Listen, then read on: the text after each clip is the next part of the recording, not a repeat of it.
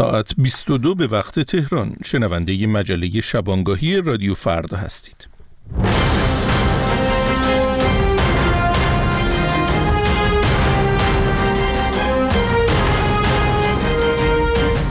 در شبانگاه چهارشنبه نهم اسفند سال 1402 خورشیدی برابر با 28 فوریه سال 2024 میلادی هستیم. شاهین بشیری هستم، میزبان شما در این بخش از برنامه رادیو فردا و طی 30 دقیقه پیش رو مجموعی از خبرها و گزارش‌های متنوع رو با همراهی همکارانم به آگاهیتون میرسونیم. اما پیش از هر چیز تازه ترین خبرها رو بشنویم از همکارم جمشید زند.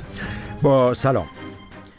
یک مقام ارشد امور بشردوستانه سازمان ملل میگوید دست کم 570,000 نفر در نوار غزه در یک قدمی قحطی قرار دارند. رامش راجا سینگهام در گزارش خود به شورای امنیت هشدار داد که در صورتی که اقدامی برای مهار این معضل صورت نگیرد، وقوع قحطی تقریباً اجتناب ناپذیر خواهد بود. او تأکید کرد که از هر 6 کودک زیر 2 سال در شمال غزه، 1 نفر دچار سوء تغذیه حاد است.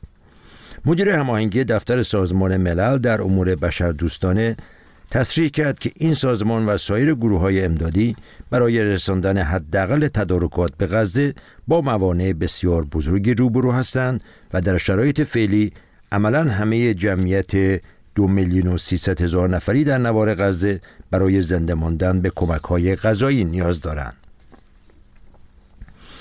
سخنگوی ارتش اوکراین میگوید نیروهای این کشور از بخش‌های دیگری در منطقه دونسک عقب نشینی کرده‌اند. طی هفته‌های اخیر ارتش اوکراین با کمبود تسلیحات روبرو بوده و موضوعی که باعث عقب نشینی نیروهای اوکراینی از بخش‌هایی از کشور شده است. ارتش اوکراین میگوید که مخالفت ناتو با اعزام نیروهای زمینی به اوکراین منجر به عقب نشینی اخیر شده است. روز سه‌شنبه چندین کشور عضو ناتو از جمله آمریکا، بریتانیا و آلمان به همراه دبیرکل پیمان آتلانتیک شمالی ناتو سخنان اعمال ماکرون رئیس جمهوری فرانسه درباره احتمال اعزام نیرو به اوکراین را رد کردند. 2 روز مانده به انتخابات مجلس شورای اسلامی و مجلس خبرگان رهبری، رهبر جمهوری اسلامی بار دیگر خواستار افزایش مشارکت شد و گفت رأی ندادن هیچ فایده‌ای ندارد. علی خامنه‌ای روز چهارشنبه در دیدار با گروهی از رأی اولی‌ها و خانواده‌های کشته شدگان جنگ و ایران و عراق سخن می‌گفت. رهبر جمهوری اسلامی بدون اشاره به رد صلاحیت‌های گسترده و منع فراگیر نیروهای مستقل و منتقد از شرکت در رقابت‌های انتخاباتی گفت باید به انتخابات از زاویه منافع ملی نگاه کرد و اگر انتخابات ضعیف باشد به گفته او همه ضرر می‌کنند. در ادامه محرومیت ایران از آب رود هیرمند، حسن کاظمی قمی نماینده ویژه ابراهیم رئیسی در امور افغانستان روز چهارشنبه تاریخی جدید برای دریافت حقابه ایران اعلام کرد. او ابراز امیدواری کرد که تا مهر ماه 1403 آب از هیرمند به ایران جاری شود. پس از ماه‌ها رفت آمد و جدل میان مقامات جمهوری اسلامی و طالبان، این چندمین بار در نیمه دوم سال جاری است که زمان دریافت حقابه ایران از رود هیرمند به تعویق می‌افتد.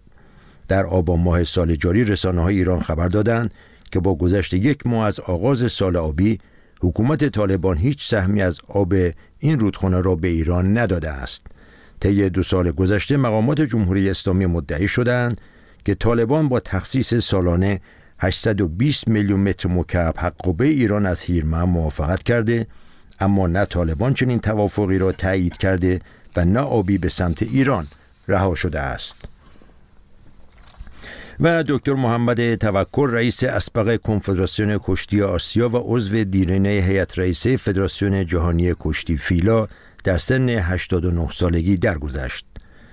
توکل در آستانه ریاست فیلا قرار داشت که مصطفی داوودی رئیس سازمان تربیت مدنی در دولت رجایی در نامه به نهادهای بین‌المللی کرسی‌های ورزش ایران را که قبل از انقلاب کسب شده بود غیرقانونی اعلام کرد. بدین ترتیب آقای توکل از ریاست کنفدراسیون آسیا و عضویت در هیئت رئیسه فیلا کنار گذاشته شد. محمد توکل در دهه 90 میلادی به هیئت رئیسه فیلا برگشت. او در سال 2011 به عضویت تالار افتخارات فدراسیون جهانی کشتی درآمد. مشروح خبرها رو میشنیدید از همکارم جمشید زند، اما چکیده ای از آنچه در مجله شبانگاهی امشب رادیو فردا تقدیمتان میکنیم.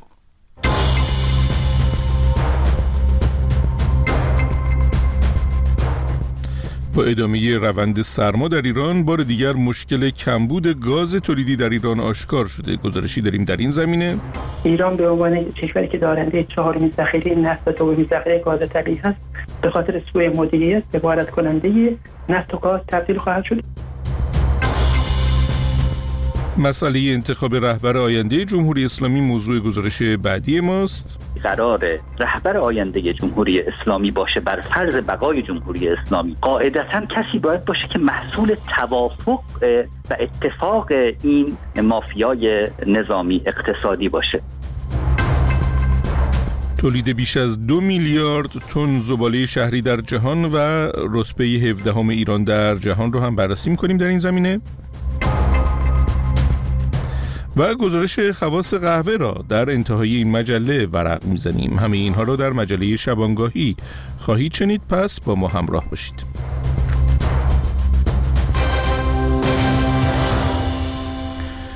ادامه سرما و بارش برف در بخش اعظم ایران، رکوردزنی پی در پی در مصرف گاز و هشدار مقامات مسئول برای صرفه جویی را به دنبال داشت. همزمان تمامی مدارس در استانهای مرکزی، خراسان جنوبی و همدان و همچنین مدارس برخی شهرها در استانهای قزوین، گیلان، البرز، تهران و اردبیل روز چهارشنبه 9 اسفند غیر حضوری اعلام شد. در گفتگویی که ساعتی پیش با امید شکری، محقق و استراتژیست انرژی ساکن آمریکا داشتم، ابتدا از جزئیات وضعیت صنایع نفت و گاز ایران پرسیدم. امید شکری: باید اشاره بکنم که در سال 2011 و در زمان ریاست جمهوری احمدی نژاد، ایران برای اولین بار با مشکل کسری گاز مواجه شد و در میانه زمستان مجبور شد که واردات گاز از ترکمنستان را افزایش بده تا افت فشار در استان‌های شمالی احساس نشه و بتونن اون زمستان را با واردات گاز از ترکمنستان اون بحران کمبود گاز رو مدیریت بکنن. در این 12 سال که از زمان احمدی نژاد کلا میگذره، دولت جمهوری اسلامی ایران به جای حل ریشه‌ای مشکلات موجود در صنعت گاز طبیعی، اقدام افزایش لوله کشی در بین برخی روستاها و شهرها نمود که در کشورهایی که مثل ایران از ترکیب جمعیتی همسان برخوردار هستند، به جای افزایش نقش گاز طبیعی سعی می‌کنند که با افزایش سرمایه‌گذاری در بخش انرژی تجدیدپذیر و تنوع بخشی به منابع سوختی بتونن امنیت انرژی خودش رو تضمین بکنن. در حال حاضر 70% گاز مصرفی کشور از میدان پارس جنوبی تولید میشه و متاسفانه گاز طبیعی بیشترین سهم رو در سبد انرژی ایران داره و در این 14 جمهوری اسلامی به جای اینکه سبد سوختی خودش رو متنوع بکنه و نقش انرژی‌های تجدیدپذیر، انرژی هیدروژن، خودروهای الکتریکی، انرژی هسته‌ای رو افزایش بده، فقط اقدام به افزایش سهم گاز طبیعی در سبد سوخت نمود که اینم در تناقض با اصل امنیت انرژی هستش. دولت‌های پس از انقلاب نگاه علمی به مقوله امنیت انرژی نداشتن و بحران چند سال اخیر نشون میده که این سیاست غلط بوده و لوله کشی به شهرها و روستاهای کوچک در تضاد با اصل امنیت انرژی هستش. اگر سرمایه گذاری مورد نیاز ایران در بخش صنعت نفت و گاز صورت نگیره، وضعیت این صنعت طی چند سال آینده چگونه خواهد بود؟ جواد اوجی، وزیر نفت، بارها از نیاز 160 میلیارد دلاری صنعت نفت و گاز ایران به سرمایه گذاری خبر داده و خودش اعتراف کرده که در 8 سال آینده 80 میلیارد دلار در بخش گاز طبیعی و 80 میلیارد دلار در بخش نفت سرمایه‌گذاری نشه، ایران به وارد کننده گاز طبیعی و نفت تبدیل خواهد شد که این به صورت علنی از سوی دولت ابراهیم رئیسی عنوان شده که نشون دهنده وضعیت بسیار وخیم صنعت انرژی ایران در حال حاضر و در کوتاه مدت خواهد بود. اگر به سوال شما برگردم، ایران به عنوان کشوری که دارنده چهارمین ذخیره نفت و دومین ذخیره گاز طبیعی است، به خاطر سوء مدیریت به وارد کننده نفت و گاز تبدیل خواهد شد و در اگر بخوایم با کشورهای همسایه که اونها هم منابع انرژی دارند مقایسه بکنیم، کشورهای مثل قطر، عربستان سعودی، عراق و یا روسیه با استفاده از صادرات انرژی هم تولید ثروت کردن، هم اقتصاد رو شکل خودشون بهبود بخشیدن و هم تونستن از ابزار صادرات انرژی به عنوان ابزار قدرت در عرصه روابط بین‌الملل و همچنین ایجاد وابستگی متقابل استفاده بکنن که جمهوری اسلامی در این 14 نتونست از این ابزار به بهترین نحو استفاده بکنه. پس در مدتی که شما گفتید اگر این سرمایه گذاری صورت نگیره ما شاهد این هستیم که ایران به یک وارد کننده گاز تبدیل میشه. منظور شما از سرمایه گذاری هم قاعدتاً در واقع سرمایه گذاری خارجی هست؟ بله، هیچ شرکت‌های داخلی، خب شرکت‌های ایرانی هم تجربه خوبی در مورد سرمایه گذاری در بخش بالادستی نفت و گاز دارن، ولی تکنولوژی موجود در بین شرکت‌های ایرانی و منابع مالی کم شرکت‌های ایرانی اجازه نمیده که همین نیازهای صنعت انرژی ایران، یعنی نیاز به سرمایه گذاری از طرف شرکت‌های داخلی تامین بشه. یعنی بدون جذب سرمایه خارجی وزارت نفت نمیتونه همه مشکلات صنعت انرژی ایران رو حتی در کوتاه مدت بتونه وسعتش رو کم بکنه و دامنه تاثیرش رو در زندگی روزمره مردم کم بکنه. در حال حاضر فقط دو تا شرکت کوچک روس در بخش معدن نفتی در استان خوزستان فعال هستند و به جز اون به خاطر تحریم شرکت بزرگی نمیتونه به ایران بیاد. و اگر حتما مد نظر دارید که جولای سال 2022 ایران و شرکت گازپروم تفاهم‌نامه 40 میلیارد دلاری امضا کردند که گازپروم بیاد در پروژه‌های نفت و گاز ایران و LNG ایران سرمایه‌گذاری بکنه و حتی مشکل افت فشار که بزرگترین مشکل صنعت گاز طبیعی ایران در میدان پارس جنوبی هستش با تکنولوژی گازپروم رفع بشه که تقریباً 18 ماه از این تفاهم‌نامه گذشته و این تفاهم‌نامه اجرایی نشده و حتی امروز و دیروز در جریان اجلاس کمیته اقتصادی مشترک ایران و روسیه کاظمیزاد سفیر ایران در روسیه اشاره کرد که همکاری ایران و روسیه در بخش گاز طبیعی گسترش پیدا میکنه و حتی بحث واردات گاز از روسیه مطرح هستش که هم در داخل ایران مصرف بشه و هم به کشور همسایه ایران وارد بشه، یعنی ترانزیت بشه. و این به منظر این هستش که ایران داره هم بازار منطقه گاز طبیعی رو از دست میده و هم در حال حاضر دامنه ابر بحران انرژی هر روز داره گسترش پیدا میکنه. گفتگویی بود با امید شکری، محقق و استراتژیست انرژی. شما می توانید از طریق موج‌های کوتاه رادیویی SW برنامه‌های رادیو فردا را دنبال کنید. فرکانس 24 ساعته 5860 از ساعت 6 صبح تا 12 نیم روز 7590، از 10 صبح تا نیم شب 12005، از 7 و نیم صبح تا 7 عصر 13600.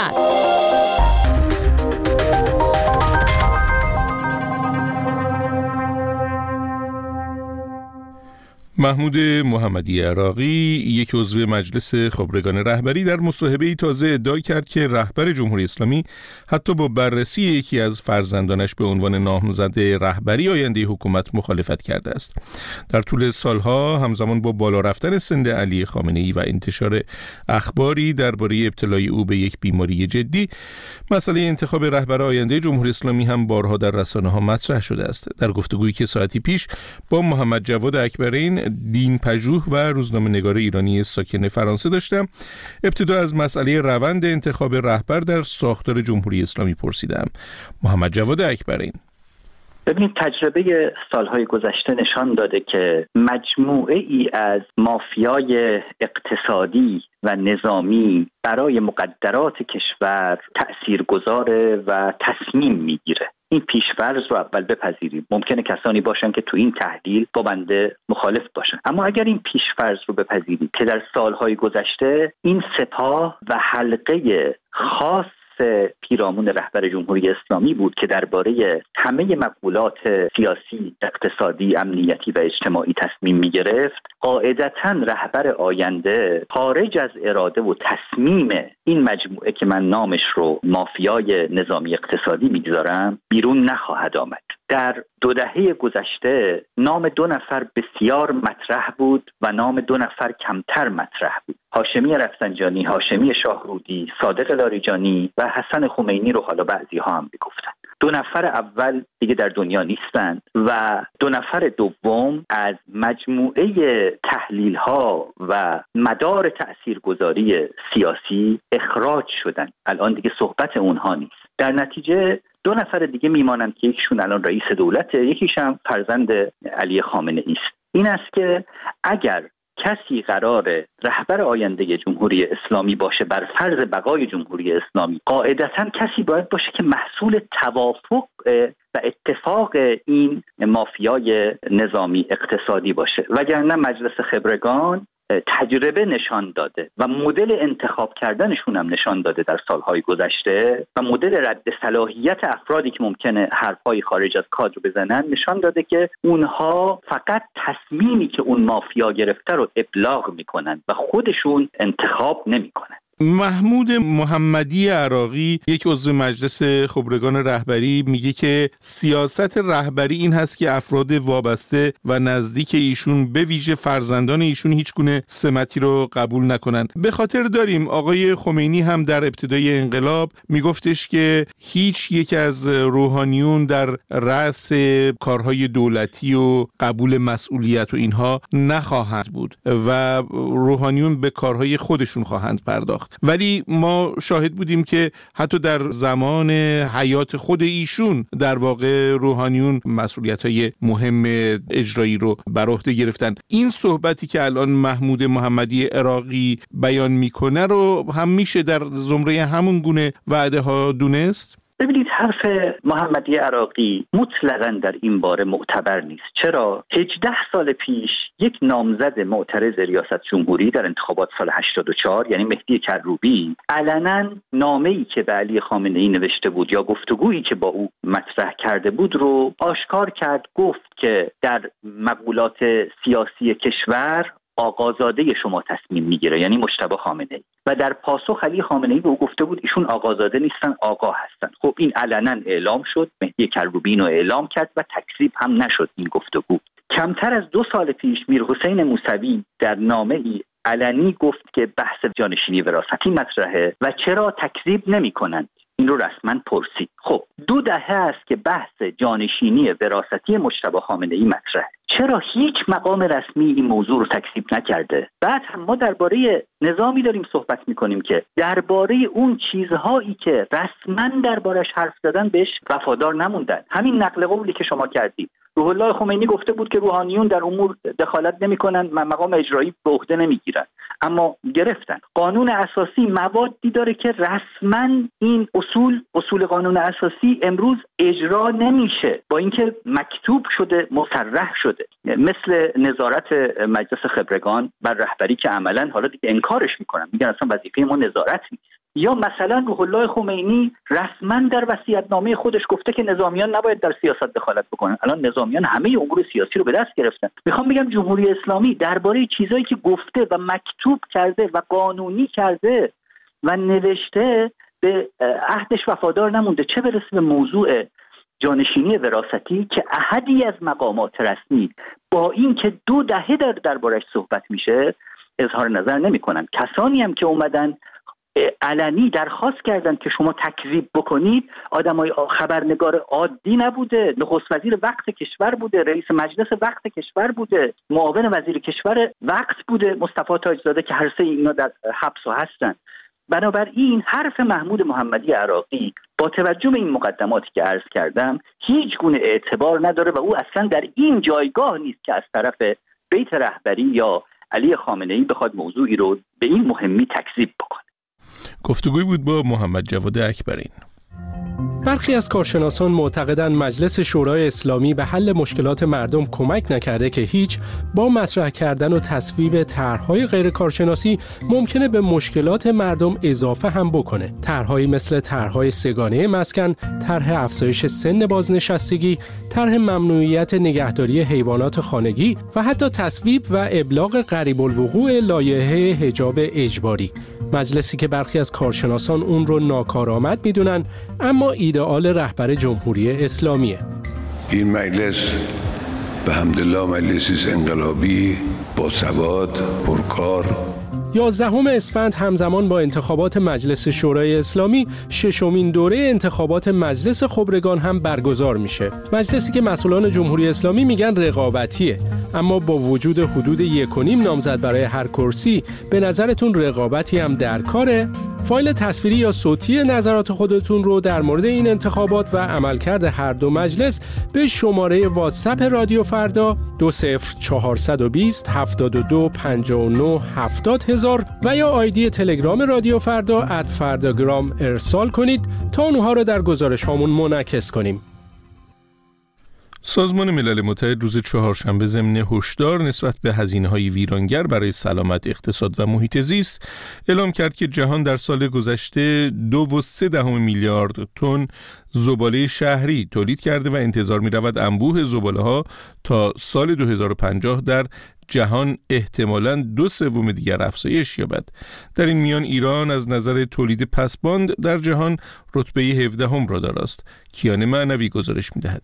آنطور که تحقیقات جدید برنامه محیط زیست سازمان ملل متحد برآورد کرده، آلودگی ناشی از پسماندهای شهری قرار است تشدید شود و پیشبینی‌ها حاکی از آن است که بیشترین رشد زباله در مناطقی خواهد بود که در حال حاضر به تخلیه و سوزاندن روباز متکی هستند، روش‌هایی که گازهای گلخانه‌ای را منتشر می‌کنند و این سموم شیمیایی شسته از راه آبراه‌ها وارد خاک می‌شوند و برخی از گازهای شیمیایی نیز هوا را آلوده می‌کنند.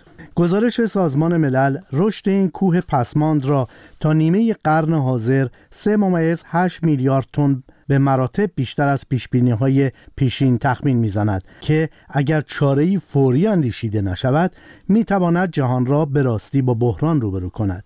این تخمین‌ها همچنین نشان می‌دهد که با در نظر گرفتن هزینه‌های پنهان مربوط به دفع نامناسب زباله‌های ناشی از آلودگی، بهداشت ضعیف و تغییرات آب و هوایی، بار اقتصادی جهان تقریباً 2 برابر خواهد شد و از حدود 361 میلیارد دلار در سال 2020 تا سال 2050 به حدود 640 میلیارد دلار در سال خواهد رسید.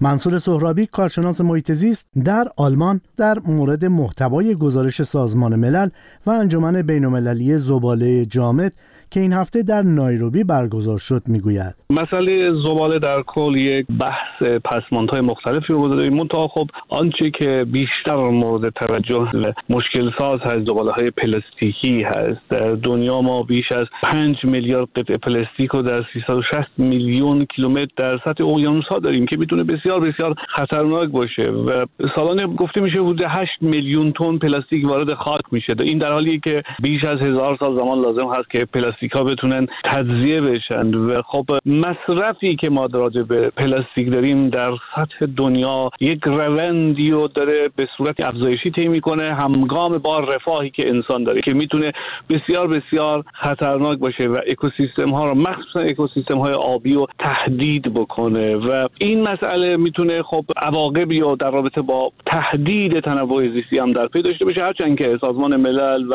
ارگان هایی که راجع به مسائل محیط زیست فعال هستند همیشه سعی کردن که به نوعی اینو کاهش بدن و سعی بکنن که کمتر بشه، اما خب مثلا کشورهای تولید کننده نفت و بعضی از کشورهایی که صنایعی رو دارن که وابسته به این قضیه است و مانع این مسئله هستند. در این ارتباط اینگر اندرسون از مدیران اجرایی سازمان ملل گفت تولید زباله ذاتاً با تولید ناخالص داخلی کشورها مرتبط است و بسیاری از اقتصادها با رشد سریع زیر بار رشد سریع زباله‌ها دست و پنجه نرم می‌کنند و این گزارش می‌تواند به دولت‌ها در تلاش‌هایشان برای ایجاد جوامع پایدارتر و تأمین سیاره‌ای قابل زندگی‌تر برای نسل‌های آینده کمک کند. انجمن بین‌المللی زباله جامد در این گزارش همچنین راه حل‌هایی را ارائه می‌دهد که می‌گوید می‌تواند راهنما و فراخوانی برای اقدام در جهت ارائه یک راه حل برای این معضل باشد. بنابر نوشته این نهاد، این راه حل‌ها شامل جلوگیری از تولید زباله در وهله اول و همچنین روش‌های دفع و تسریع بهتر است که می‌تواند هزینه خالص سالانه را تا سال 2050 به حدود 270 میلیارد دلار محدود کند. اما به گزارش خبرگزاری رسمی ایسنا، ایران تاکنون رتبه 17 را در جهان در تولید زباله داراست. منصور سهرابی از آمار و ارقام پسماند ایران میگوید: ما حدود 48,000 تن پسماند خانگی داریم در ایران. همین عدد هم البته آمار دقیق و درستی در رابطه با ایران در دسترس نیست، ولی همین 48,000 تن پسماند رو در نظر بگیریم با 150 گرم ما سرانه روزانمون از میانگین دنیا بیشتر هست و در رابطه با پلاستیک هم در ایران خب باز دو نوع آمار وجود داره. بعضی از آمارها حاکی از اونه که ایران جزو 10 کشور تولید کننده زباله پلاستیکی است، بعضی هم میگن اینکه جزو 20 کشور اول تولید کننده زباله‌های پلاستیکی است که حدود 4 میلیون تن سالانه ما زباله پلاستیکی داریم که باز گفته میشه که نیم میلیون تن اون مربوط به کیسه‌های پلاستیکی است که مصرفی که ما داریم و تولید پلاستیکی که خیلی ارزون هست در ایران متاسفانه در رابطه با اون هم آموزش‌های لازم داده نشده. اصولاً هم در سطح دنیا هم در سطح ایران به ویژه مسئله محیط زیست در رابطه با مسئله گرمایش زمین، مسئله سیل، مسئله خشکسالی‌ها بیشتر تو این زمینه‌ها و گاهن هم آتش سوزی تعبیر شده و توجه بیشتری به این قضیه شده، کمتر به مسائل مربوط به پسماند و زباله و مسئله مخصوصاً پسماندهای پلاستیکی پرداخته شده.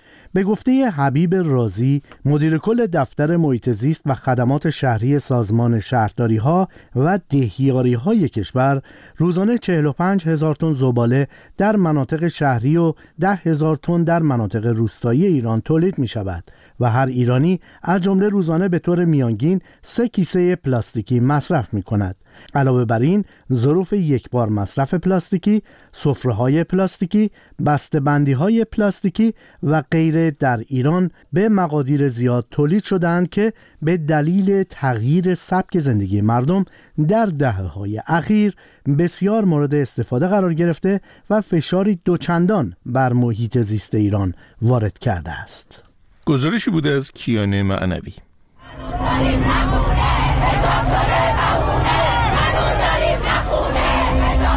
مالی‌آباد، بازار تلف فروشی ساری، شهرداشت کرد، مشهد، خیابان سعدی، کرمانشاه، کرمان، قزوین، بازار سنتی عراق، شیراز، شهر کرج، میدون کرج، رشت، تبریز، شهرستان وشنویه، قم، بازار بزرگ تهران، بندرعباس. از سراسر ایران همراه با رادیو فردا. قهوه چه با کافئین و چه بدون کافئین نه فقط نوشیدنی خوب برای شروع یک روز تازه است، بلکه ممکن است طول عمر شما را افزایش و خطر ابتلا به بیماری‌های مزمن را کاهش دهد. اردشیر طیبی گزارش می‌دهد.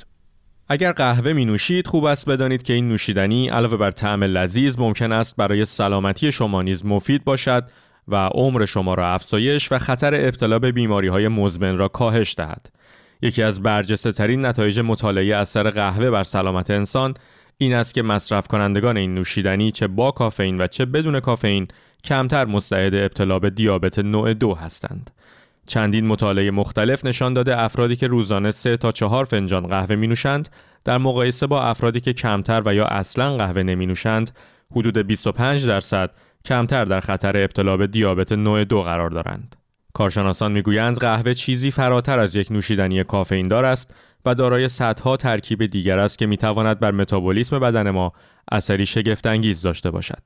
اما کافئین موجود در قهوه باعث می شود که به خصوص اگر منظم آن را نمی نوشید با افزایش سطح آدرنالین، افزایش فشار خون و افزایش سطح قند خون حساسیت شما نسبت به انسولین کاهش پیدا کند.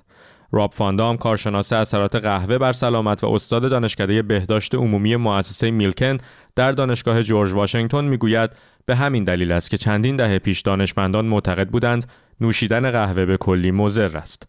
فاندام میگوید در آن زمان اطلاعات بیشتری در دسترس نبود و پژوهشگران در آن آزمایش‌ها صرفاً به موارد مورد مطالعه قهوه یا کافئین خالص میدادند و بعد از چند ساعت اثرات مخرب آن بر بدن را ثبت میکردند. اما اگر شما هم مصرف کننده مداوم قهوه باشید، می‌دانید که وقتی این کار را مرتب انجام می‌دهید، تحمل اثرات محرک آن نیز راحت‌تر می‌شود و عوارض فیزیولوژیک عصبی و ناخوشایند و به ظاهر مضر آن کمتر نمود پیدا می‌کند.